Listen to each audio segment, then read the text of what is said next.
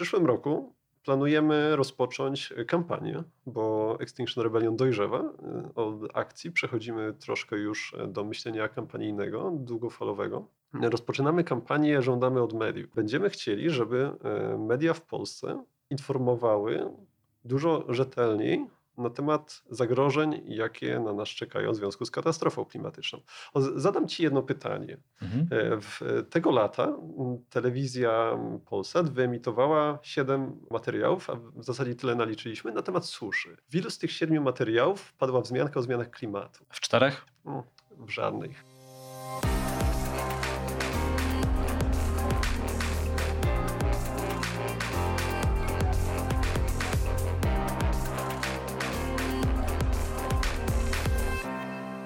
Zielony Podcast Krzysiek Grzyman, dzień dobry. Razem ze mną Patryk Kowalczyk z Extinction Rebellion Polska. Dzień dobry. Cześć, witam wszystkich. Skoro rozmawiamy e, pod koniec roku, zostało raptem kilka dni do Sylwestra, to możemy sobie coś podsumować. Extinction istnieje w sumie jako ruch dość krótko, bo półtora roku, ale słychać o Was było e, bardzo dużo.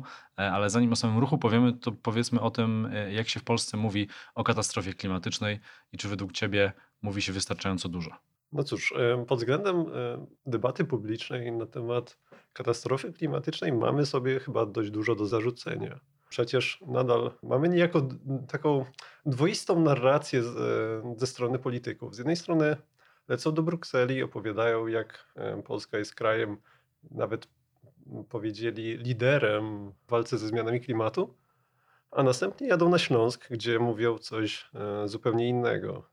Stan debaty klimatycznej też jest bardzo dziwny w mediach.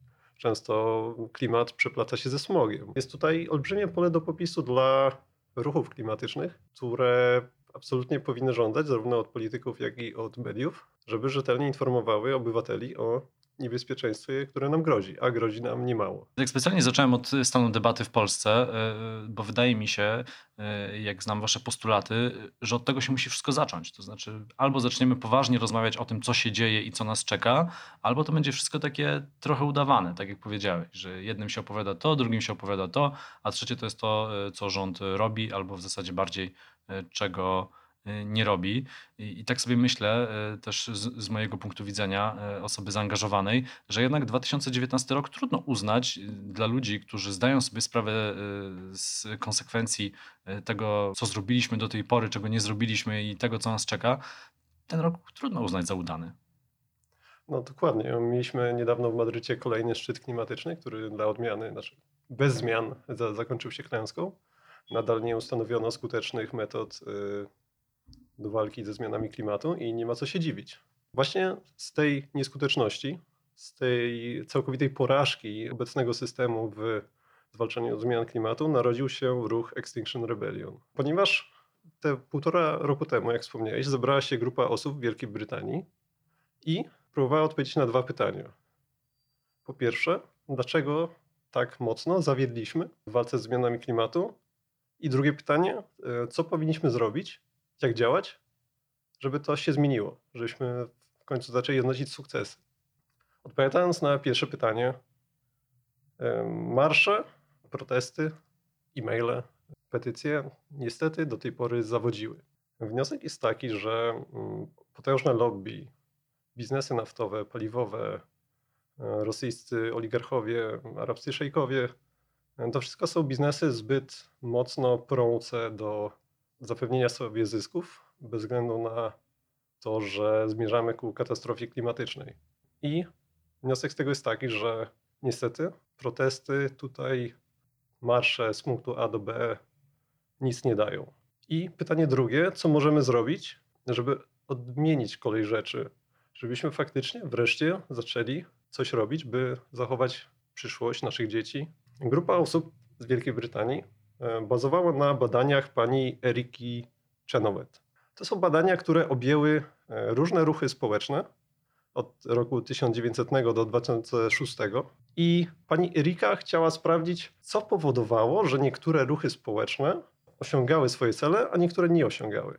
Ku zaskoczeniu badaczki bezprzemocowe ruchy obywatelskiego nieposłuszeństwa okazały się zdecydowanie skuteczniejsze w wywieraniu trwałego wpływu społecznego od tych przemocowych. No bo naturalnie można by sądzić, że ludzie z karabinami są, mają skuteczniejszą siłę perswazji. Natomiast na podstawie tych badań grupa osób, m.in. Roger Hallam, doszła do wniosku, że potrzebna nam jest ogólnoświatowa rebelia.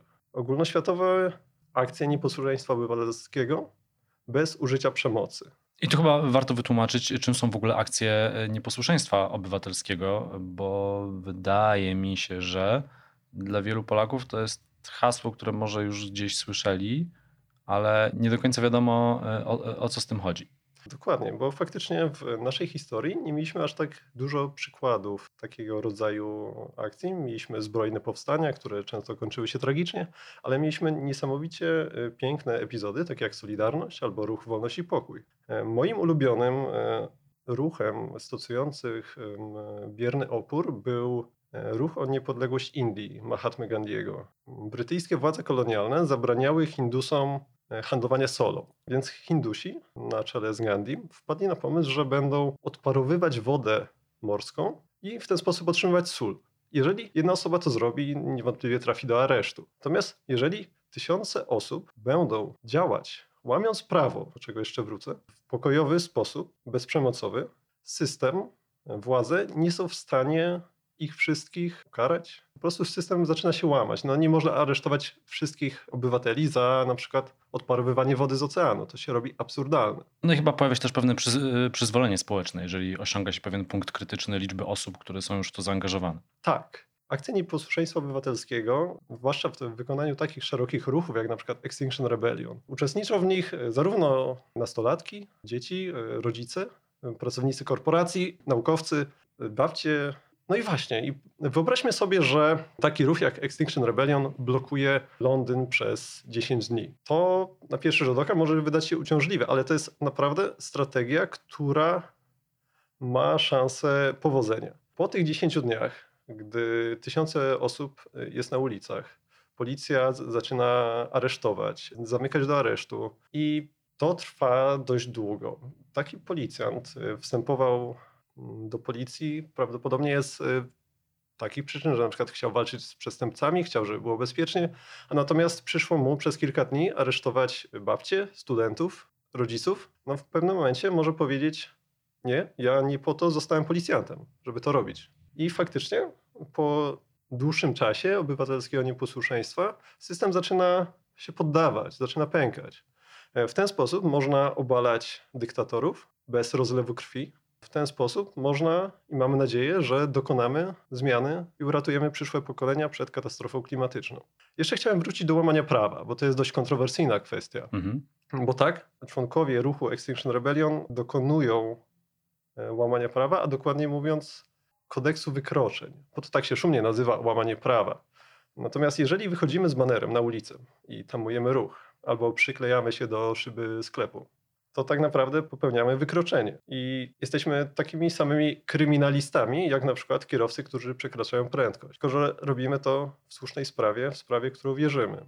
E, do tego można dodać, że Konstytucja Rzeczpospolitej Polskiej w artykule 5 gwarantuje nam bezpieczeństwo obywateli i zapewnia ochronę środowiska. Czy obecna polityka polskiego rządu zapewnia bezpieczeństwo obywateli przez kilka pokoleń?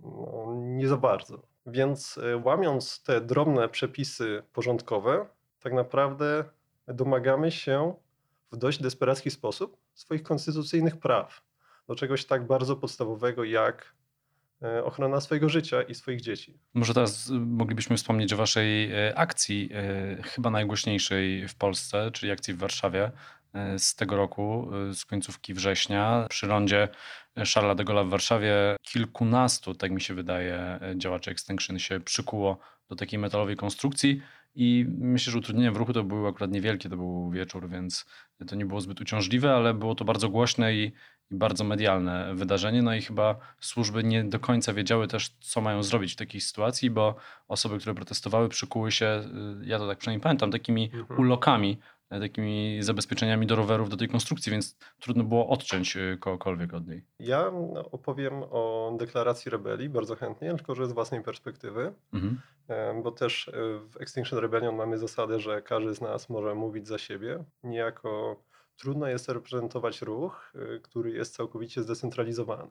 Niehierarchiczny. Tak. Ja podczas deklaracji rebelii chciałem uspokajać kierowców. Pełniłem taką rolę osoby, która dba o to, żeby całe wydarzenie było bezprzemocowe, bo nam bardzo na tym zależy, żeby tak zostawało.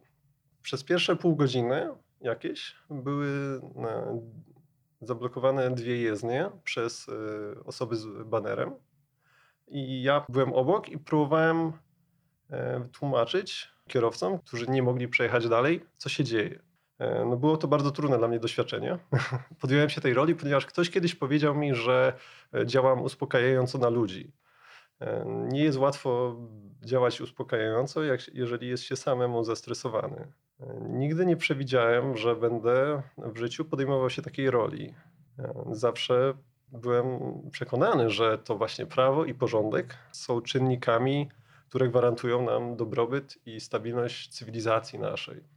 Więc y, tutaj brałem udział w takim dość nietypowym wydarzeniu, ale uważałem, że kierowcom, którzy zostali zatrzymani, należy się opowiedzieć, dlaczego właśnie stoją, ponieważ mamy sytuację krytyczną, katastrofalną wręcz. Jakie były reakcje? E, reakcje były dość proste. No, nie, nie byli zadowoleni z powodu, że są tam w korku. Też e, ciekawsze fragmenty dyskusji były na temat, gdzie my powinniśmy być. Bo jeden pan e, sugerował nam, że powinniśmy jechać do Amazonii. Drugi chciał, żebyśmy... No tak, bo to chyba było tuż po pożarach, tak? Tak, tak. Drugi pan chciał, żebyśmy pojechali nad Wisłę tam czyścić po niedawnej awarii. Więc jak najbardziej rozumiem tych panów. Mam nadzieję, że kiedyś e, wspólnie staniemy w jakiejś akcji, ponieważ myślę, że przemawiała przez nich też troska autentyczna o nasze środowisko. Po jakiejś pół godzinie e, policja zsunęła te blokady i nie było już potrzeby dalej uspokajać kierowców. E, dołączyłem do grupy śpiewającej. Śpiewaliśmy, bo w Extinction Rebellion bardzo dbamy o taką wizualno-artystyczną część naszych akcji. Osoby, które były pod palmą, przykuły się do jakiejś konstrukcji metalowej za pomocą właśnie zapięć do rowerów mm, koło szyi. To jest tak dość strategiczne posunięcie, bo straż pożarna ma opory przed rozcinaniem takich osób, bo to znajduje się blisko szyi. Tak. I tam, jak później się dowiedziałem, trwały negocjacje z policją, e, trwały jakieś 6 godzin. Ja testowałem moje gardło i śpiewałem przez 6 godzin razem z innymi osobami. System jeszcze nie pękł, ale było to no, niewątpliwie duże doświadczenie dla kogoś, kto pracuje w korporacji i dopiero uczy się, jak być rebeliantem. Jeden ze współzałożycieli e, Extinction Rebellion, Roger Hallam, ma taką teorię, e, zgodnie z którą trzeba zmobilizować 3,5% populacji, e, żeby taki ruch rzeczywiście odniósł sukces. Czy po początku, po tych pierwszych akcjach w Polsce wydaje wam się, że to jest do zrobienia? Jak najbardziej dążymy do osiągnięcia tych 3,5% populacji. Natomiast ten wzrost ruchu nie jest stały te 3,5% jest właśnie w pewnych konkretnych warunkach osiągnięte. Jak na przykład mamy przedłużające się akcje nieposłuszeństwa obywatelskiego i jakiś polityk lub jakiś e, wysoki oficer policji e, wpadnie na pomysł, żeby użyć więcej przemocy w stosunku do takiej demonstracji. Co się zwykle wtedy dzieje? No, w ruch idzie przemoc. Osoby dokonujące tego pokojowego, bezprzemocowego nieposłuszeństwa stają się niby Dawid naprzeciwko Goliata, który dysponuje całym arsenałem siły. I policja, używając przemocy wtedy, sprawia, że bezstronni do tej pory obserwatorzy muszą zająć jakieś stanowisko. Trudno być neutralnym wobec tak rażącej niesprawiedliwości, jak użycie brutalnej siły wobec pokojowo protestujących ludzi. I to zwykle jest taki moment kulminacyjny ruchu.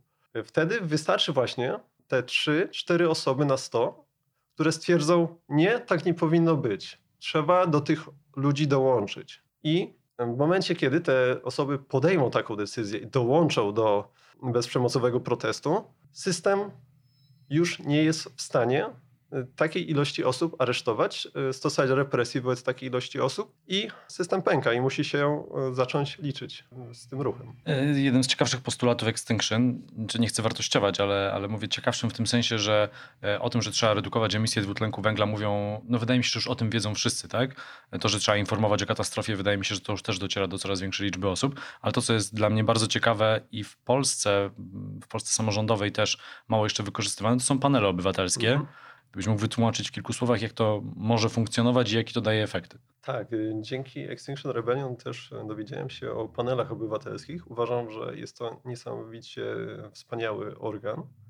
E, panel obywatelski to zbiór losowo wybranych obywateli, którzy reprezentują pewien bardzo jak naj szerszy przekrój społeczny. E, jeżeli chodzi o mm, na przykład państwo, to dbamy o to, żeby w e, panelu obywatelskim zasiadła odpowiednia duża liczba mieszkańców miast, wsi, kobiet, mężczyzn, pracowników, rolników. Czyli taka emerytów. reprezentatywna grupa, tak. trochę jak y, w badaniach ankietowych, gdzie akurat w badaniach y, sondażowych musi być zwykle trochę powyżej 1100 osób, żeby można było odwzorować naszą populację. To jest niezwykle ważne, bo wtedy panel obywatelski będzie podejmował tą decyzję najlepszą dla całego spektrum społeczeństwa. I biorąc pod uwagę te kryteria, losujemy obywateli, którzy się wcześniej do tego panelu zgłoszą. Następnie przez kilka tygodni paneliści spotykają się z naukowcami. Z naukowcami reprezentującymi różne punkty widzenia, zapoznającymi ich z tematem. I w przypadku katastrofy klimatycznej jest to niesamowicie ważne, bo właśnie nasza świadomość jest często dość nieduża, natomiast jeżeli faktycznie jesteśmy skonfrontowani z tym, co nam zagraża i z tym, co należy zrobić, bardzo zmieniają się nasze poglądy. No i zaletą takiego panelu jest to, że w odróżnieniu od polityków e, nikt z nas by raczej e, nie próbował e, kalkulować w tej sytuacji. Znaczy poznajesz fakty i zastanawiasz się, jak rozwiązać problem, w odróżnieniu od wielu polityków, którzy znają fakty, a mimo to próbują unikać wprowadzania trudnych rozwiązań, bo z kalkulacji politycznej wynika, że to się może w tym momencie nie opłacić. Dokładnie. Panele obywatelskie są niesamowicie dobre do poruszania trudnych kwestii. I bez wątpienia dekarbonizacja i zmiany, które nas czekają, są bardzo trudne. Będziemy musieli e, dokonać transformacji w energetyce, e, będziemy musieli zmienić e, sposoby transportu, prawdopodobnie transport indywidualny będzie musiał być zmniejszony na korzyść transportu zbiorowego. To wszystko są zmiany skomplikowane, trudne, i potrzebny jest do nich bardzo dobry, silny mandat demokratyczny. I uważamy, że panel obywatelski taki mandat zapewnia. Postulat powołania panelu obywatelskiego jest też dobry z innego powodu. Extinction Rebellion stara się być jak najszerszym ruchem gromadzących e, ludzi o jak najbardziej różnych poglądach, zgadzających się co do tego, że zagraża nam katastrofa klimatyczna i trzeba jej przeciwdziałać. Wśród e, osób zaangażowanych w ekologię znajdziemy zarówno na przykład osoby, które są wielkimi zwolennikami atomu, jak i e, osoby, które są wielkimi przeciwnikami atomu. Gdybyśmy mieli ustalać na przykład wspólne stanowisko ruchu dla atomu, moglibyśmy zmarnować po pierwsze wiele godzin, po drugie pokłócić się niemożebnie o te kwestie i być może nic, nic by z tego nie wyniknęło. A tak to uważamy, że najlepszą metodą jest y, oddanie technicznych decyzji tak demokratycznej instytucji jak panel obywatelski, która na dodatek będzie zaznajomiona z całym przekrojem wiedzy naukowej na ten temat. Gdybyśmy mogli teraz parę słów powiedzieć o samej organizacji, bo rozmawiałem niedawno z działaczami młodzieżowego strajku y, klimatycznego. To też jest ruch, y, to nie jest formalna organizacja, oni też są niehierarchiczni. Jak to w ogóle wygląda? Jak wyglądają spotkania? Jak wyglądały pierwsze spotkania Extinction? Kto może założyć Extinction? Czy jest Extinction Rebellion Polska, które zrzesza miejskie ruchy? Jak to w ogóle wygląda? Zaczęło się w Warszawie, z tego co słyszałem, bo sam dołączyłem e, do Extinction Rebellion od czerwca. Grupę Extinction Rebellion może założyć każdy, kto przestrzega naszych zasad i wartości. E, jesteśmy ruchem, podobnie jak MSK, całkowicie zdecentralizowanym, co ma swoje plusy i minusy. Grupy w tej chwili istnieją na poziomie miastowym. Extinction Rebellion Warszawa, Wrocław, Kraków, Szczecin i mogę tak wymieniać dalej. Mamy e, rodzące się dopiero powoli struktury ogólnokrajowe, które polegają na tym, że wybieramy osoby w obrębie miasta do kontaktu z innymi miastami i które mają mandat do podejmowania jakichś decyzji. Jeszcze jesteśmy na etapie, kiedy dopracowujemy w jaki sposób podejmować takie decyzje. E, bowiem Extinction Rebellion jest zbudowane na zasadach holokracji. To jest jeden z systemów e, organizacji firm albo instytucji, organizacji pozbawionych hierarchii, bazujących na pewnych kręgach. E, kręgi to są jakby grupy, które samo organizują się i wybierają swoich przedstawicieli, którzy następnie kontaktują się z innymi kręgami. U nas kręgi wyglądają na przykład tak, że mamy grupę Sztuka, która przygotowuje banery, mamy grupę Media i Komunikacja, która zarządza komunikacją na Facebooku. Każda z tych grup jest e, zupełnie niezależna od innych, czyli ma absolutny mandat i nasze zaufanie do działania i w Extinction Rebellion nie mamy żadnej możliwości wydawania komukolwiek e, rozkazu. Możemy oczywiście o coś poprosić, możemy e, zasugerować, natomiast e, mandat do działania ma zawsze ta grupa, która się czymś zajmuje. Jak się odnajdujesz w takiej organizacji jako osoba, jak sam wspomniałeś, pracująca w korporacji? W takim ruchu, przepraszam. Jest to niesamowicie ciekawe doświadczenie. Nawet gdyby nie zagrażała nam katastrofa klimatyczna, to z tego względu chciałbym uczestniczyć w Extinction Rebellion. Każdy z nas wychowuje się w jakichś e, hierarchicznych e, strukturach, takich jak e, no, szkoła czy praca. Następnie trafiamy do środowiska, w którym, no właśnie, nie, nie ma szefów, nie ma kogoś, kto może wydać rozkaz, ale mimo tego to działa. Że można się dowiedzieć, że na przykład głosowanie wcale nie jest najlepszą e, formą e, podejmowania decyzji. Bo głosując, kogoś przegłosowujemy. Te osoby, które zostają przegłosowane, mogą czuć pewien niesmak, pewien e, niedosyt i na dodatek na przykład Głosowanie nad czymś sprawia, że tworzą się jakieś koterie, ludzie zdobywają sojusze, żeby zdobyć większą liczbę głosów, a próbując dochodzić do konsensusu, otwieramy się na drugiego człowieka. Faktycznie musimy każdego wysłuchać, tak prawdziwie wysłuchać, zrozumieć, co ma nam do powiedzenia i ustosunkować się do jego racji. Trochę moim zdaniem, przynajmniej w mojej bańce informacyjnej, zrobiło się o was ciszej w ostatnich y, dwóch y, miesiącach. Nie będę ci pytał o plany na przyszły rok, bo wydaje mi się, że taka organizacja, taki ruch jak Extinction, właśnie cała siła tkwi w tym, że nie wiadomo, co będzie następne, nie wiadomo, kiedy to się wydarzy. Raczej to jest nieoczekiwane i dlatego robi na nas y, takie duże wrażenie. Ale rzeczywiście ty też tak wewnętrznie masz wrażenie, że trochę ta fala opadła? Doniosłe wydarzenie, jakim była deklaracja rebelii, było dla nas e, wyczerpujące emocjonalnie. Pamiętajmy, że Extinction Rebellion jest tworzone przez wolontariuszy. Nie, nie, ja tego nie mówię, bo, e, bo, mam, bo, bo robię komukolwiek jakiekolwiek wyrzuty. Ja wiem, jak ciężko jest działać społecznie, jak mhm. ciężko jest się angażować non-stop. To rzeczywiście może być y, bardzo trudne. Bardziej tak pytam pod kątem tego, że czasu mamy coraz mniej.